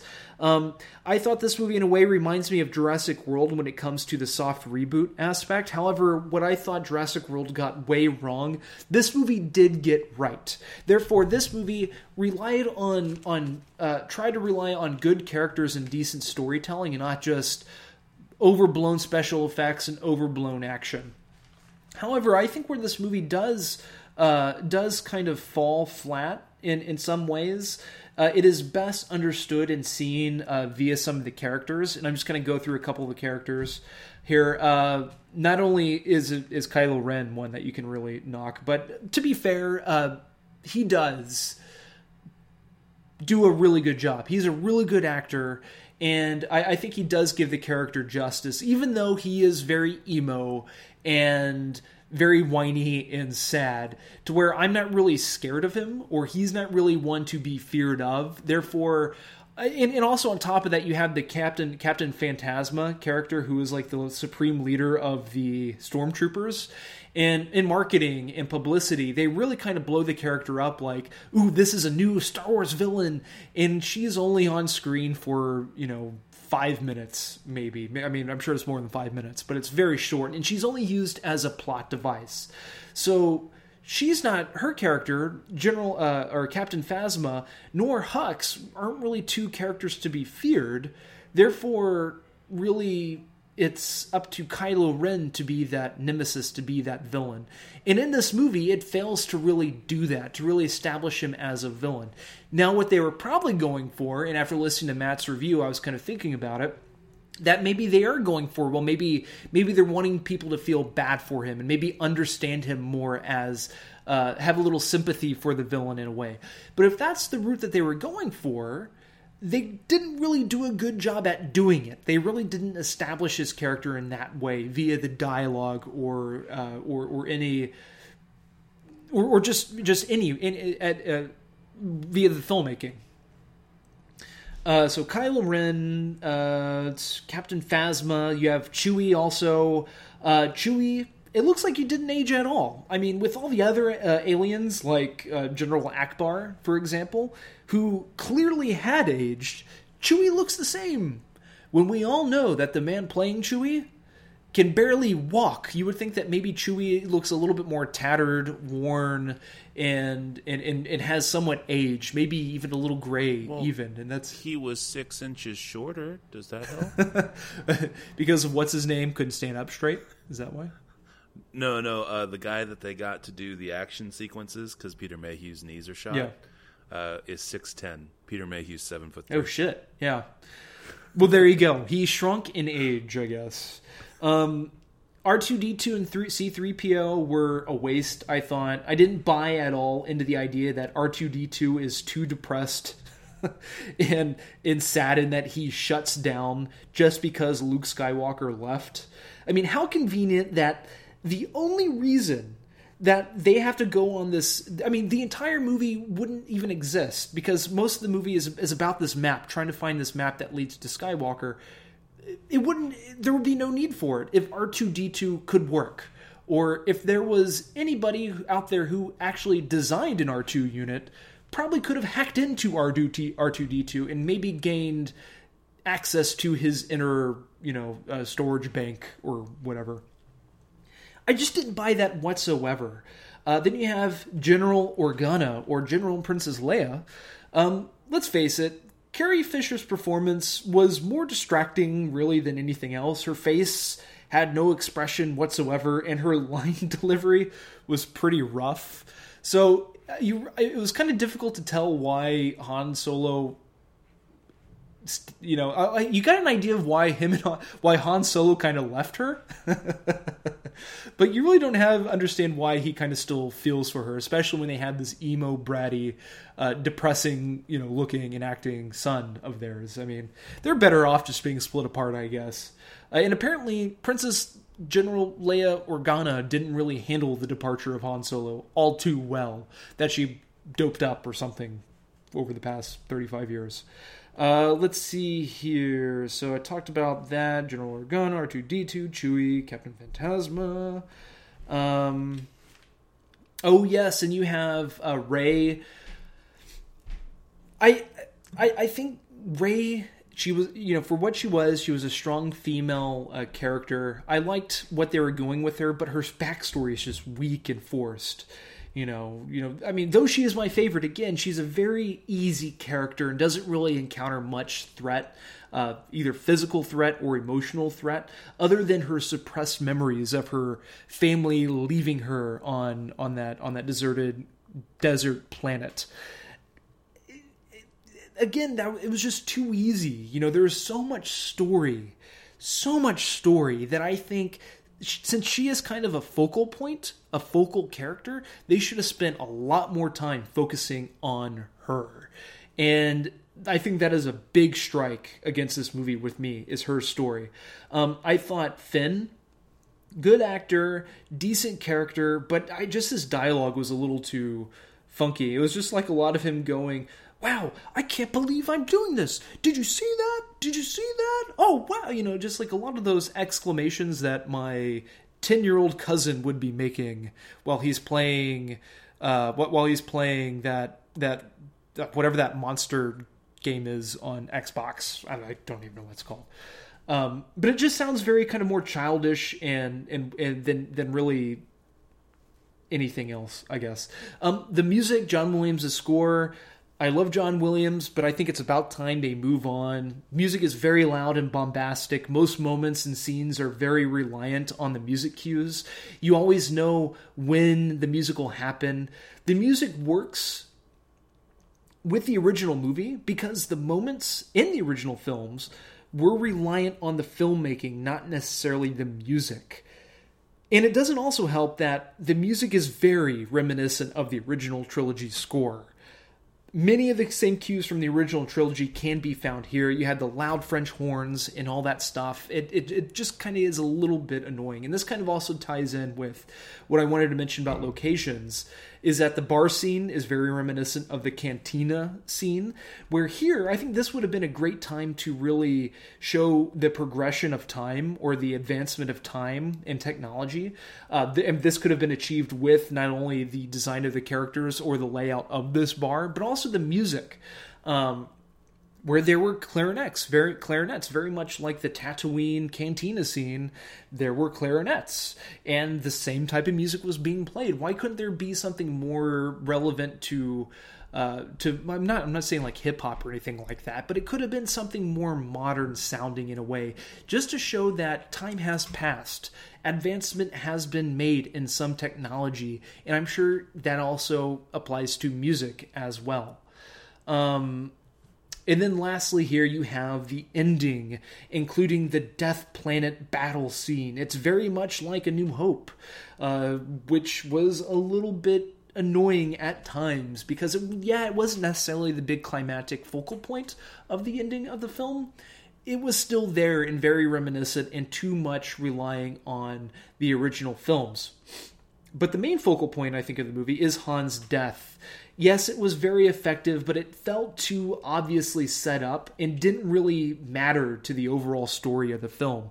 Why did it not matter to the overall story of the film? Because nobody really cared all too much about Leia and Han's love, you know, a rekindled flame love story or whatever it was during the movie because there was only like 40 minutes for 40 minutes, 40 seconds of dialogue between the two of them. People were like, ah, and in love about it or getting, getting all mushy about it because it's Han and Leia. People were geeking out about it. People were being fanboys about it, fanboys and fangirls about it, because it was Han and Leia getting to see them reuniting on screen again and then being together and just reminded you of Empire Strikes Back and Return of the Jedi. But was it good? Not necessarily. And again, this all leads to his death, which was not effective. But the scene was well played out, and I and I shouldn't say it was not effective because I was even like, oh well, uh, you know, like kind of thinking that maybe Han would not die, you know. So in in its own way, it was effective, but it just really didn't matter to the overall story. And then the very last shot of the film is, of course, the ending helicopter shot of Luke Skywalker. Why did they have to end on a corny little helicopter shot? You know, it was a very fancy location also. Why not why not a truck shot? You know, why not a dolly shot into, you know, Skywalker's face where he just turns around and you see his face for one second and then boom, credits directed by J.J. Abrams. No, it has to do, you know, the the looking at each other between Rey and Luke Skywalker, looking at each other still, looking at each other some more, helicopter shot and the awkward helicopter shot, and then it was over and that's it. Yes. So yeah, that's pretty much my review. I just really hope they don't continue with the soft reboot formula. It needs to be its own film. And what makes this movie work, again, it's all about the characters and not necessarily the special effects and crazy stunt choreography like in the prequels where they had these crazy force, you know, acrobatic aerial fight scenes up in the air flipping around and stuff. The movie does feel more like a sequel which is always good. And at least better than the prequel. So I stand by overall 3.75 out of 5 for Star Wars The Force Awakens. Awesome. Yes. I and and uh, I do want to say definitely it was so nice um I think the I think the movie making world has needed a um great strong badass chick to kick some ass and for a while now, and it's definitely good that we've got one. And I also definitely liked um, John Boyega. And while um, I, I will definitely am happy to talk with anyone who wants to talk with me about it. The people who know me know how to get a hold of me. I will carry on these conversations for as long as people want to talk about it. Um, definitely liked that we also got an amazing uh, black character as well. And it's just so refreshing to have these things. And we got a twofer. And they're gonna fall in love. So we got that going for us as well. Um, but yeah, could we have another Death Star? Could we? We should get another. You know what they should do for the for the episode nine? Death Galaxy. Yeah, I think they need a Death Nebula. I think it, right. Is that you know maybe go with Death? Yeah, we start with the moon, and then we got the planet, and maybe a solar system. You know, maybe maybe a Death asteroid belt. Death. Black Hole. Or de- Death Hole. so many problems with that. Like, how do you drain a star and then the planet not die? Right? I mean, it's like, hey, we're going to use this thing like three times, and then because there's no more gravitational pull because we destroyed the sun, it's just going to like explode. it's just going to fly off into the galaxy. So I don't know. All right. Um, well, next week, we are definitely going to go ahead and cover The Revenant. We're also going to cover The Hateful Eight. I can't wait to talk about that because I got to see the 70 millimeter Roadshow version. So I'm so excited to talk about Hateful Eight. Um, so we'll be doing Revenant, Hateful Eight, and Concussion, all theater movies. And we will discuss those next week. So without further ado, good Lord, I'm staring at 158 minutes. I'm sorry, 158 minutes. An hour and 58 minutes. Shall we do the spiel? Spiel on. All right, folks. Well, the music you've been listening to for our segment intros, as of always, is of course Cries of Solace, our music partners. You can check them out at ReverbNation.com and Facebook.com, both slash Cries of Solace. As for us, we are of course the SLS Cast, and you can find us at SLScast.com. You can send us an email to the show at SLScast.com. You can also follow us on Twitter at the SLS Cast. You can also follow me. This is Matt on Twitter at NitTwit12345. You can of course climb aboard that information superhighway and track Tim on Twitter if that's your heart's desire. And don't forget, you can always subscribe to us on iTunes and or favorite us on Stitcher Radio. So until next week, this is Matt saying that thanks to John Boyega, I get to say this. Acting careers don't come out fully formed. Not unless your name is Jaden Smith and your dad has done it all. Take care, cinephiles, and catch us again next week.